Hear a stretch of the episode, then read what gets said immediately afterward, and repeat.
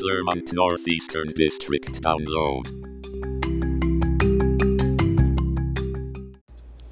Hey, thanks for joining us today. We are over at the elementary learning about their return to school plan.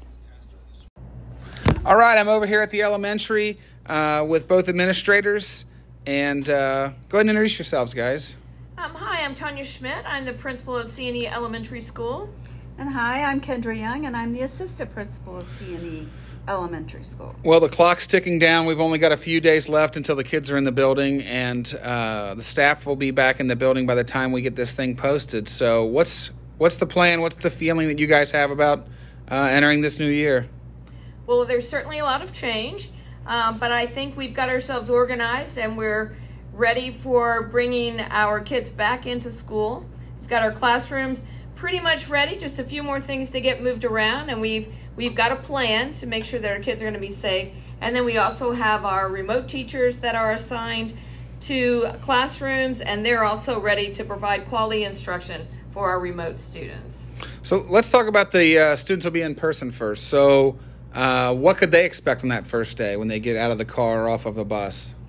Well, when they're dropped off out front from the car, they will be escorted into the building. We'll have our masks on, but we will also have our smiles on underneath that. We'll be welcoming them back as we always would. What will be different is that so kids can start arriving as early as 8:15 in the morning, which is the exact schedule that we had last year. Of course, they're going to have their mask on because we're going to get them in safely. They will go into the cafeteria where they will be distanced, and they will basically wait there until it's time to be escorted by grade level to classrooms. That will make sure that we can get kids to classes in a distanced fashion. Kids that are arriving on the bus will be met by Mrs. Young, so I'll let her talk about that. So what's the plan for those guys? We will be getting kids off the bus one bus at a time. They'll go up to each of the doors. We'll have certain grades going to the first door and other grades going to the back door. And they will get their temperature checked before they enter the building, and they will go straight up to their classrooms. Awesome. So kids coming off the bus or coming in person, let's say they forgot a mask. What's the protocol if a kid just forgets one? We'll have some masks available to them, and we'll offer those up to them. Okay, so the one thing that parents need to know is if their kid forgot their mask, we're playing that at a bus stop. We're not having the bus pass those people up, right? Correct. Absolutely. We're going to get them to school where we'll have a mask waiting for them. Awesome. So, and then hopefully it doesn't happen, but the incident, just take that out. So when a kid shows up or a parent has a kid who they're adamantly not wanting them to wear a mask, and hopefully that doesn't happen. They've had that choice of picking remote. What's the protocol going to be like at the elementary if someone doesn't want to or refuses to? Yeah, well, the first thing is we're not going to make a big deal out of that in front of other kids or other parents because, of course, there's no reason to do that. We already have a space set aside, and we already have a plan to have someone to supervise in a space that's large enough where those kids could be safely distanced. So they'll just come in, they'll go in and have a seat, and honestly, it's going to be morning. If they're a breakfast kid, I'm going to make sure they get their breakfast as well. But what we'll do is we'll reach out to the parent and let the parent know, just remind them that we've got to follow the governor's orders and wear those masks at school, and their child is refusing. What I'm hoping is that maybe parents just need to have a talk with the child and say, hey, let's get that mask on and get to class. But if not, if the child really is not going to wear a mask, if the parent prefers or is not going to have their child wear a mask, then they'll just need to be picked up by the parent. We'll give them the Chromebook and anything else that they might need to become a remote learner. Okay, awesome. What about parents who are just curious about whether or not recess is going to happen? Are they going to get recess? Yes, they'll get recess. We will have them separated out by classes, so they're not going to all be right on top of each other, and we'll try our best to socially distance them at that time. They will not be required to wear a mask out on recess. They'll clean their hands before they go out and when they come back in. Okay, so the cleaning the hands thing, what are you guys having? Are those, you guys sanitizer by doors? Yes, we have sanitizers by doors, and it's a pump. They'll pump it, and then they'll go on out. Okay, awesome. And then what about like the cleaning piece of it? So I know the district's bought a lot of resources to keep things cleaner than they normally would. So what's that look like for you guys in your building? So we absolutely have more hand sanitizer in the building than we've ever had before, and you were just talking about clean hands. But more importantly, a routine will be in place during the school day where our custodian will be wiping down the rails. I mean, kids are going to have their hands on the rails. That's the safest way to get down. So he has a plan to get rails wiped throughout the day, in addition to just basic cleaning. In the evenings when our night crew is in, after they clean the rooms, they will be using the fancy machine that... Oh, the atomizing cleaner. Yeah, gotcha. I can't remember what that's called. But electrostatic. Yeah, so that will happen throughout the building every night to get a fresh start on that. In between classes, because we do have, you know, we'll have some transitions. That's just part of what we'll have to do, but they are minimized. Teachers will take care of that to make sure that any space where a child is coming into where another child has been, that's been thoroughly cleaned with provided cleaner. Okay, so what happens if a kid, let's say a kid does have a fever, or you guys feel like they did not pass the checklist? So what would happen for a kiddo? I just talked to a parent on the phone about this because she was super worried about what we would do. So the protocol is that whoever suspects, if they could bring that child just to a space that we have reserved that is next to the nurse's office, they would bring that child down and let the nurse know that she had brought someone down that we were concerned about. So kids with fevers or symptoms that feel like it might be COVID have a place where they can go and be distanced and have their mask on.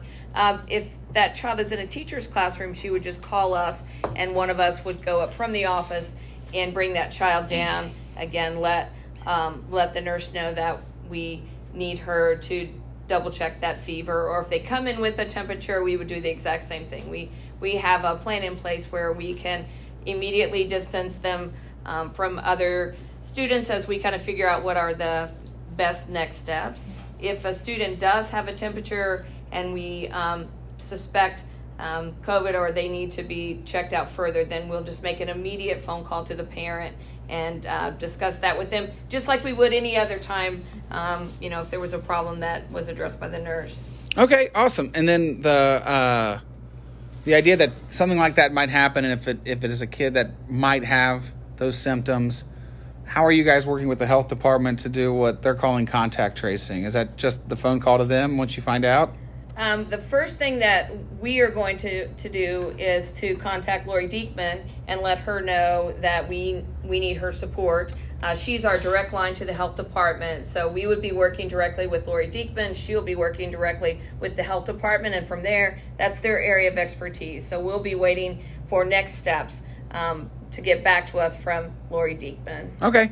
Now, the one thing that is a reality, and I've talked about it a couple times with some of the other administrators, is the need to just have parents prepared, because it could be a staff member who is ill, or the kitchen staff. But just knowing that there are so few subs available in the Cincinnati area, how are you guys going to communicate to parents of a potential school closure, or how much lead time could be involved in something like that? That's a good question, Mr. Dorsey, because it's something that we certainly have talked about.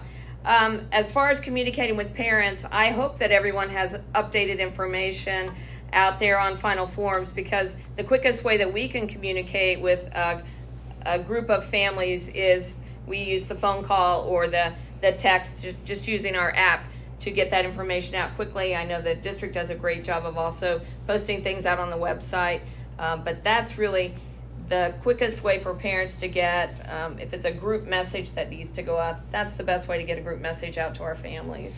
And they just need to keep checking that every morning, because it really could change based off of how many messages or phone calls one building wakes up with in the morning from teachers or just regular staff members in the building. So yeah. It is going to be important to keep those things up to date. Mm-hmm. And then earlier you'd mentioned the remote. So talk to me a little bit about how remote's going to look based off of what you know now, because that could even change after this gets recorded. Well, right now, the way remote is set up in the elementary school is due to the numbers of parents that requested remote, we were able to select a teacher from each grade level to provide remote. It's going to look very different than what it looked like in the spring, because we have a different mission right now. So each teacher will be working and collaborating with the other grade level staff. So I could use third grade as an example. So in third grade, what will happen is there will actually be two teachers that are teaching remote in third grade. Your child would have a math and science remote teacher and a reading social studies remote teacher. And they'll be using our school's curriculum, and they'll be assessing students through the remote online version through Google Classroom. They'll be assessing them with similar assessments to what they're given to the students that are third grade students right now. So the model's pretty similar across the building, and the goal of the teachers is use our curriculum, make sure that students are moving along in the curriculum at a very similar pace to the students that are in the building. And the reason this is so important to us is, you know, it is our hope that at the end of the first quarter, we'll have students that are returning to us, that parents are feeling better about the situation and feeling like it's a good idea to get kids back in school. So our goal is to be sure that as we have students return, that they can step right into the classroom and be right on track with their peers that were not remote but have been learning at school. And so with the kids that are doing the remote option and are working through that, things are a little different than in your building than it would be the other two, because kids are still learning to navigate technology. So what kind of resources are you trying to put in place for parents to just better understand how to support their kid on a Chromebook? So there are a couple things going on, because you're absolutely right. That was a real stumbling block for us in the spring. One thing that we've got in place already for our kindergarten students, because I have to say that to be a new kindergarten parent and then someone just hands you this little black square and says, here's your child's Chromebook, that would be a little terrifying if that's how your child has to do school. So when we are keeping for our kindergarten students, they're still doing their staggered assessment days. So that's coming up the first 3 days of school, 24th, 25th, and 26th. When kindergarten students come in for their assessment, their parents will meet the remote teacher, and they will walk over to the church that's right by our school, and she will show them how you open the Chrome, how you turn on the Chrome, how to get to her Google Classroom, and talk through what a typical day will look like for a kindergarten student that is actually doing remote learning this year. Awesome. So there'll be a lot of support for them to make sure they can get to the right place. For parents who also would like a little bit more support outside of that kindergarten range, Chromebook pickup is going to be 12 to 4 on the 20th and 21st, correct? Mm-hmm. So in Owensville, at the old elementary building, there is a side entrance that we're going to be utilizing classroom space up there.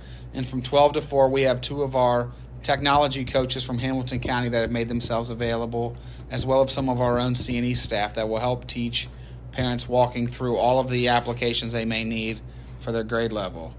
And then something we just finished this morning, if you go to our website, cneschools.org, on the top menu bar, now there's actually another section or a selection you can pick which says Learning Resources, and that's actually on every single page you click on. You'll still see that box. So if someone has gotten themselves to a spot on the website they're a little confused by, all you have to say is, can you see the Learning Resources? Select that, and then it's a one-stop shop from K to 12 for the teachers' websites that should have all of the remote resources built into it.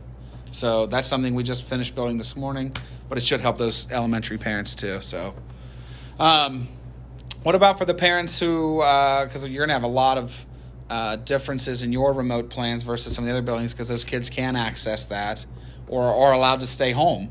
So some of your remote parents may be using a sitter or whatever. How are they going to be able to get work completed if they can't log in real time like the hope is?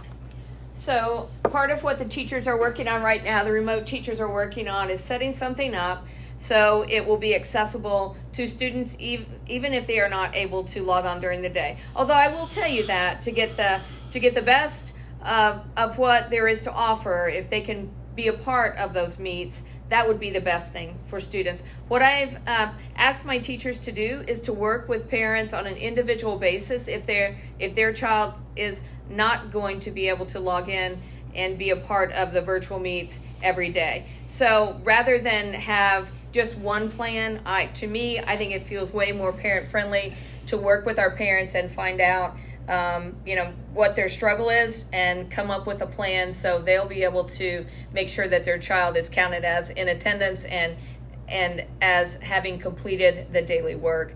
One thing I know about elementary teachers, they're creative and they're also flexible. And they're very, very parent friendly. So I know that as we transition into something new, that they'll be flexible as they're working with our parents. I mean, the expectation's high, the work needs to be completed, but we also understand that, you have to be flexible and help meet the needs of our parents and students. Okay, great. I mean, that's a lot of information. And then really one other issue or question would be is what happens if everyone goes remote? I know our county just moved back to red yesterday at 2:00. Our plan, I know, is to still be full going in person. The health department wasn't concerned about that change in color, but what does it look like then for your families or parents? Basically, what will happen at that point is all teachers will become remote teachers, and we will be using some of the Basically, what would happen then is all of the teachers would become remote teachers, and the same model that was already explained, using our curriculum and our resources and having kids access through Google Classroom, that'll be what we switch to. And the other thing that I didn't mention before that's important for parents to know is we're tweaking what we're doing in our regular school day a bit too, because we know that in the spring, a lot of kids struggled with getting on Chromes and getting on Classroom and turning in assignments in that way. So we're going to change up a little bit what's happening in the classroom to mirror a remote environment, to have our kids be much more ready to switch over to remote. So I hope what would happen, we'd have way fewer kids struggling to log in and access Google Classroom and have them more familiar. And honestly, as we talk about distancing in our classroom, it really makes sense that kids learn how to use math manipulatives on their Chromes, in their Google Classrooms, and use the resources that we have with teachers there with them. It's just better because if they're not touching things, that's safer anyway. So we are trying to work both directions with that to get our kids ready that are at school as well. Okay, do you guys have anything you want to share with anyone who might be hearing this about the elementary? I'd just like to say that we really have worked hard to get our classrooms set up. We are at least 3 feet in every classroom. We're talking about routines and how to make sure that when kids are in the hallways that we are masked up and at a safe distance. We've tried to make some accommodations for our kindergartners because they're just walking in the door. They are able to eat in the cafeteria, which I think is good for them to learn that routine. We are going to spend our opening day with staff problem solving and talking through all of our plans with them and continuing to morph them to be the best plan that they can be. But I also want to say that pretty much every teacher that I've been able to get face-to-face with has said to me, I can't wait to see kids. I can't wait to get these kids back into school. I'm willing to do whatever it takes to keep kids safe. So I just want parents to know that we haven't lost our excitement for having kids back in school, and we really feel like we can make the elementary a place where kids can be successful in school, and we also feel like we're going to have successful remote learning this time. I would agree with Ms. Schmidt on that. We have fantastic teachers that have worked hard over the summer to get prepared for this, and we are all so excited to have your students back in school and even remotely. I'm sure Ms. Schmidt and I both will be popping into classrooms no matter whether they're at school or on the computer. So we really appreciate you sending us your kids this year. Yeah, it's definitely an interesting time when you really look at everything that we've put in to kind of get everybody back into the buildings. It's definitely going to be patience as the virtue that needs to be expressed the most, because we really all don't know what the next day will bring from the next day. So, well, thank you guys for coming on. I know you guys got to get a bunch of stuff done. We got to get moving. Teachers will be here before you know it. Elementary teachers are there. They're under doors. Some of them have never left. We saw them looking in windows. Thanks, guys. Thank you. Thank you.